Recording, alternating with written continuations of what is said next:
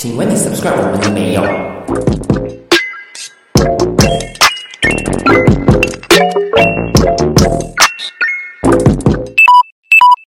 ？Hello， 大家好，欢迎收听一格电频道。你好，我是建华。那转眼之间呢，本届大选的这个提名日已经结束了啦。那在这个大选提名日之前的一个星期呢，其实各个政党阵营他们已经陆续公布各自的候选人名单。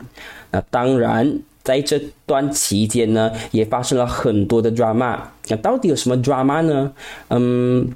什么国阵的人没有得委派上阵，他们就跳槽跳去伊斯兰党那边代表国盟上阵，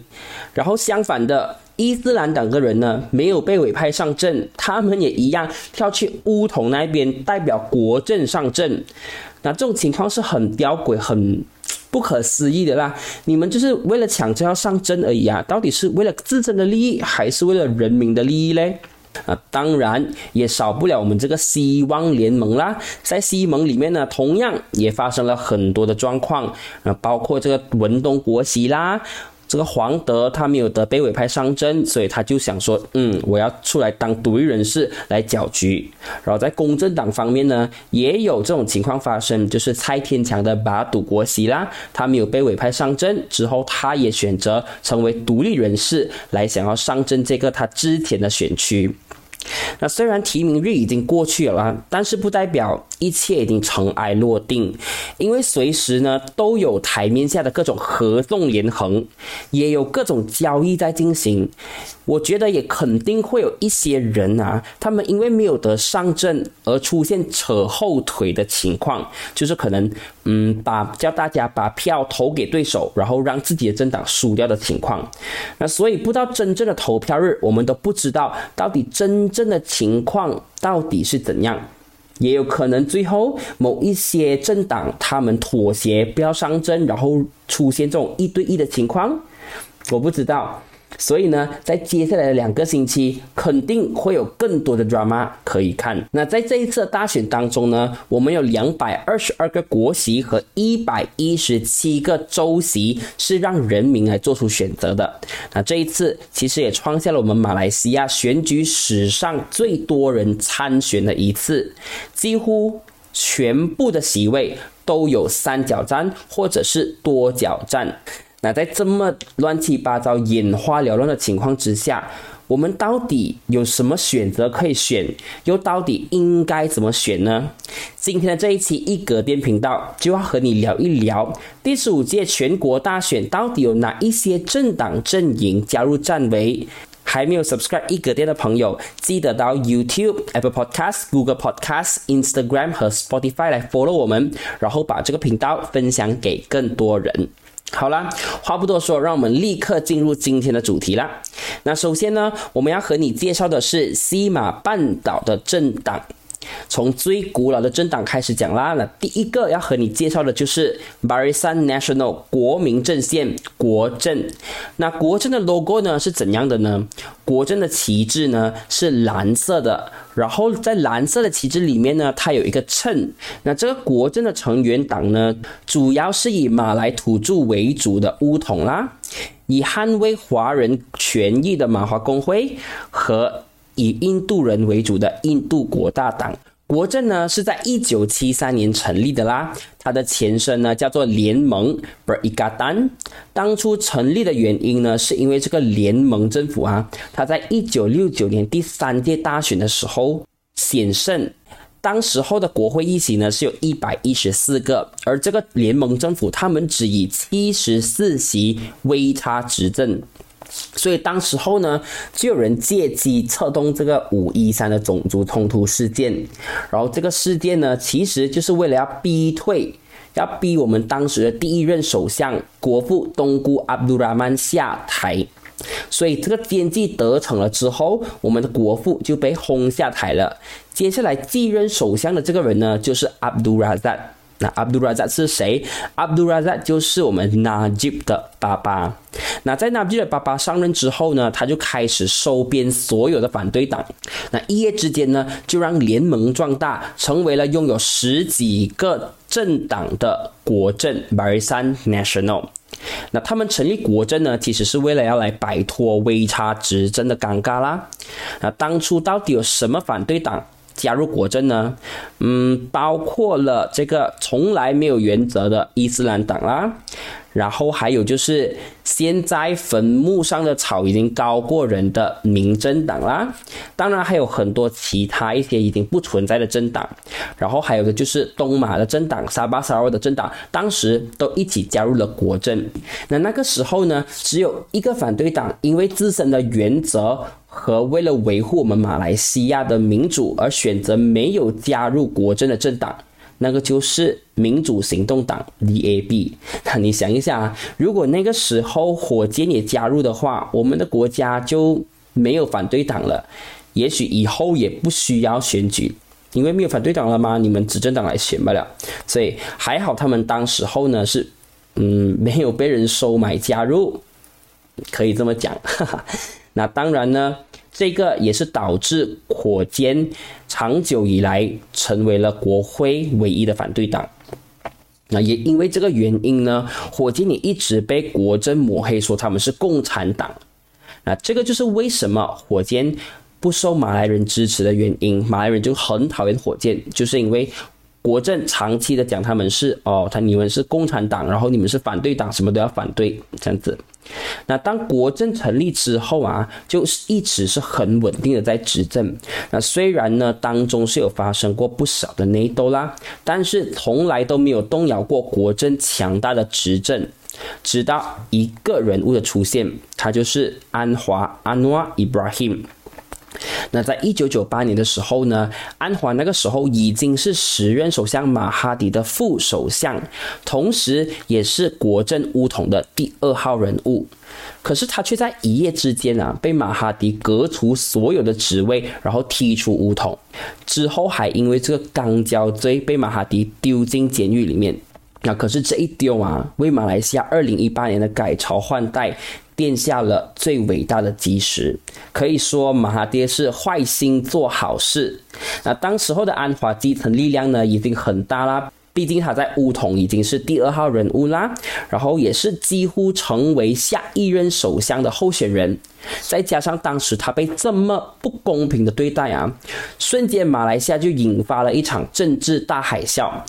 当然也促成了新的政党人民公正党 Parti Keadilan Rakyat 的成立。那接下来呢要和你们介绍的政治联盟就是 Pakatan Harapan 希望联盟。那希望联盟的主要成员党呢有 BKR 啦，刚刚说的公正党啦，有 DAP 啦，万年反对党行动党啦，也有从伊斯兰党分裂出来的诚信党，还有一个从沙巴的 UPKO 政党。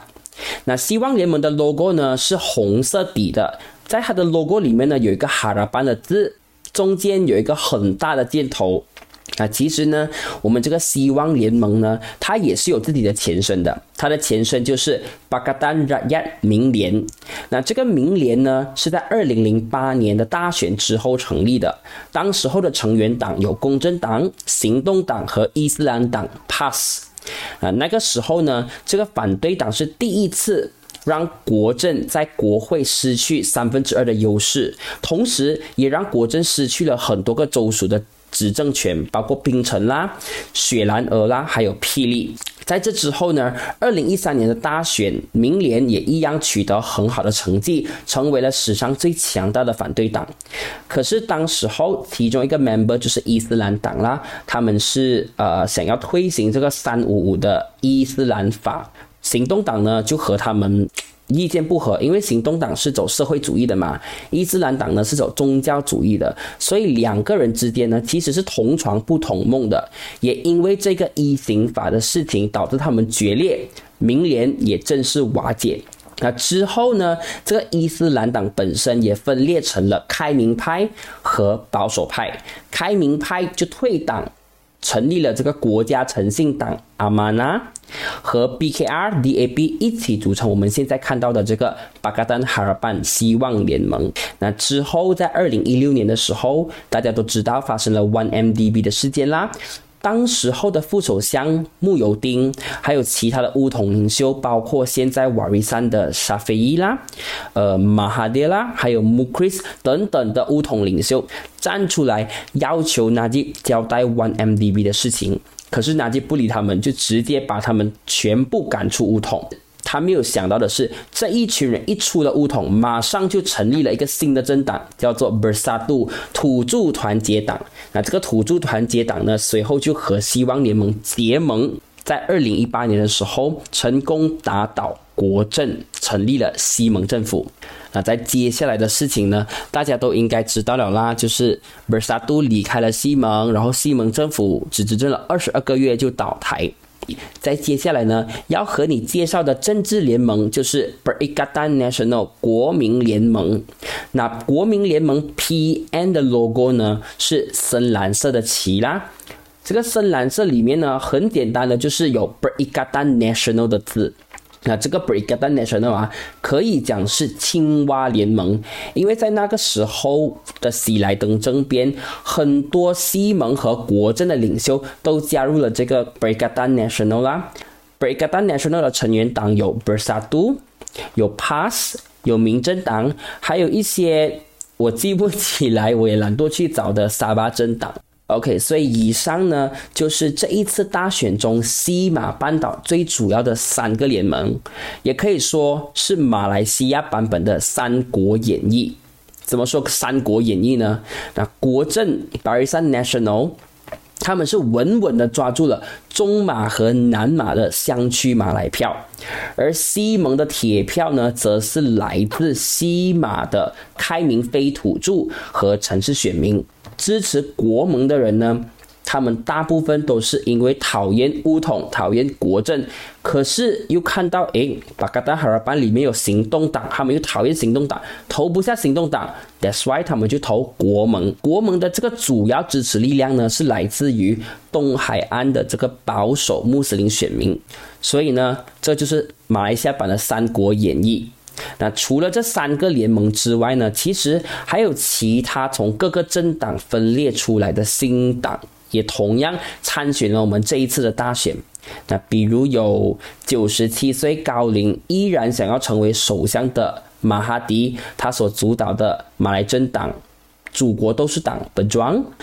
它的 logo 是一个盾牌的 logo 啦。那除了这个 Pejuang 呢，还有就是小鲜肉塞沙迪他成立的马来西亚民主联合阵线 MUDA 啦。那 MUDA 呢，这一次会和希盟合作一起迎战大选。所以如果你是希盟的支持者的话，你在一些选区你看不到希盟的 logo， 看不到希盟的旗帜，可是看到 MUDA 的旗帜的话，你也可以投 MUDA， 因为他们是一起的。OK， 之后呢，还有分裂自公正党的 Parti Bangsa Malaysia EBM 啦，也就是 Zuraida 的政党。那这个 Zuraida 的政党呢，它是紫色底的，然后一个 hi-fi 就是一个手掌。当然呢，除了这些西马的政党之外呢，你还会在一些选区看到东马的政党，比如说你会在 Klang 和班丹那边看到帆船的 logo。 那帆船的 logo 是谁呢？就是来自东马沙巴的 Warisan 明星党。那讲到这个东马呢，沙拉瓦的政党也是很多啦，可是沙拉瓦最主要的政党啊，还是 GPS 沙拉越政党联盟。那这个 GPS 呢，它的 logo 是一只犀鸟。 GPS 其实是在2018年国政输掉大选之后，这一些原本属于国政的沙拉瓦政党，他们就退出国政啦，然后就成立了这个 GPS 里面有很多个政党啦。那这一些政党呢，他们其实一直都牢牢的掌控着整个沙拉瓦的政权，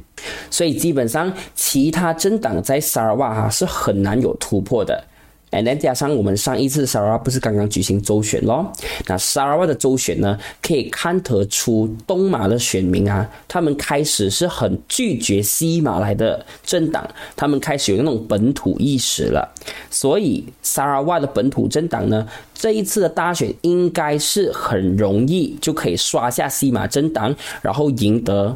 大部分在沙拉瓦的这个国席啦。那沙拉瓦呢，它是拥有最多国席的一个州属，所以也是兵家必争之地。但是怎么争呢？也争不过 GPS。还有一点呢，就是Barisan Nasional 国阵和国盟呢，他们是没有在沙拉瓦上阵的。为什么呢？那因为像我刚刚讲的，沙拉瓦呢，他们是被 GPS 牢牢的掌控着，而 GPS 呢，就是大家所要拉拢的对象。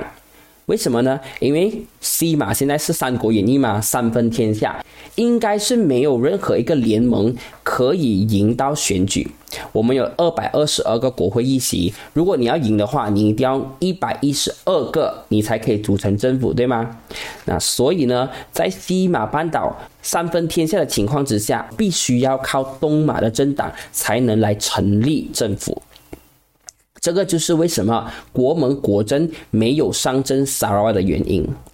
Okay, 那至于沙巴方面呢，就更加是乱七八糟了啦。那沙巴呢有 GRS， 那这个 GRS 呢其实就是当时候沙巴州选的时候临时成立的一个政治联盟，里面包括了巫统啦，包括了国盟啦，包括了沙巴的其他政党。然后当然少不了的是沙巴很强的反对党啦，刚刚我们有提到的 Warisan 啦。那这个 Warisan 呢，它是一个多元种族政党来的，之前是沙巴的州政府啦，同时也是希望联盟的盟友，但是在这一次大选呢，应该是和希望联盟分道扬镳了，因为他们呢也有在西马半岛在希望联盟的选区上阵。沙巴呢我就讲这么多啦，因为怕大家越听越乱。刚刚听了西马半岛的这么多政党，然后过又听了沙拉瓦，那沙巴我就不讲了啦，我怕大家越听越乱。 OK， 讲到这里呢，我相信没有留意政治的朋友，你应该已经是吸收不下去了啦，因为这一次的大选真的可以讲是大混战。那以前呢，最主要只有两个阵营在 fight 不了，就是国阵和西盟。可是我们现在马来西亚已经进入了这个政党碎片化的时代。那在以前国阵巫统一党独大一枝独秀的时候啊，你可以看到提名日的时候，很多个选区国阵都是直接赢了，不战而胜，因为根本没有政党敢去选，根本没有人去参选，所以他们都是不劳而获的。可是在这一次的选举并没有所谓的不劳而获这件事情。那今天的政局呢，在你们眼里可能看起来是很乱水，很乱七八糟，眼花缭乱，太多政党了。可是在我看来，可以算得上是百花齐放。从民主的角度来讲是好事，因为我们不需要再只从两个选择当中来选，我们有很多个选择。现在我们有国阵啦，你不喜欢国阵你有国盟啦，你不喜欢国盟你有西盟啦，你不喜欢这三个都好，你还有其他什么 MUDA 啊、Pejuang 啊、PBM 啊，你有很多个政党可以选择。那对于民主来讲，从民主的角度出发，政党碎片化是一件好事。那不知道刚刚我讲了这么多，你们有没有发现，其实现在目前最主要的政党都是从一个政党分裂出来的，就是巫统。那什么政党是从UMNO分裂出来的呢？就像刚才我讲的1998年安华的公正党啦，2016年慕尤丁的土团党啦，2021年马哈迪的Pejuang啦，那当然还有一个就是伊斯兰党 PAS， 他们其实也是从巫统分裂出来的。那 PAS 在很久以前呢，它只是巫统旗下的一个伊斯兰组织，过后他们就吵架，然后过后就分裂出来，然后伊斯兰党就自己成立一个新的党。那政治呢就是这样的，有人为了利益和权力去出卖自己的党，有人因为意见不合愤而退党，也有人因为国家的利益而选择站在对手的那边来一起对付自己的政党。这个就是民主，这个就是让大家自由的去选择我想要在哪个政党里面。那政治呢是一门可能的艺术，里面只要有利益什么都有可能。政治里面从来都不会有 100% 的好人 100% 的坏人，当然也没有所谓的对和错，他和他上一秒是朋友，也可能在下一秒因为利益上的冲突而成为敌人。那听到这里，你应该是在想，这么多政党，我应该要怎样选呢？哇，我的选区有10个政党来选，我的选区有4个政党来选，有5个候选人，我应该要怎么选呢？那我们怎么选，其实最主要的是要看你想要怎样的国家。你想要一个种族极端的国家，你想要一个宗教极端的国家，还是你想要一个多元可以包容各个族群各个阶层的国家？那你想要的是一个以宗教条规和种族肤色来治理的国家，还是你想要一个以清廉以人民以经济为主的国家？那今天我们被赋予这个权利来做出选择，选出我们想要的政府，选出我们想要的国家，我们就应该不顾一切的去实行我们这个权利。好啦，今天的一格电大选特备就到这里啦。那下一个星期呢是我的毕业典礼，所以很有可能我没有时间去准备下一期的 podcast 了。但是如果有时间的话，我还是会和大家在下一期聊一聊第15届马来西亚全国大选的几大看点。好了，今天呢真的是不好意思，因为我有点小感冒啦，所以你们听到可能有点不舒服，还是觉得不好听 I am sorry。 但是呢可以看在我感冒的份上还在录 podcast，麻烦你给我一个 like， 或者是帮我把这个频道分享出去给你的朋友，又或者你还没有 subscribe 我们的话，记得 subscribe 我们 OK， 我们下一期再见，拜拜。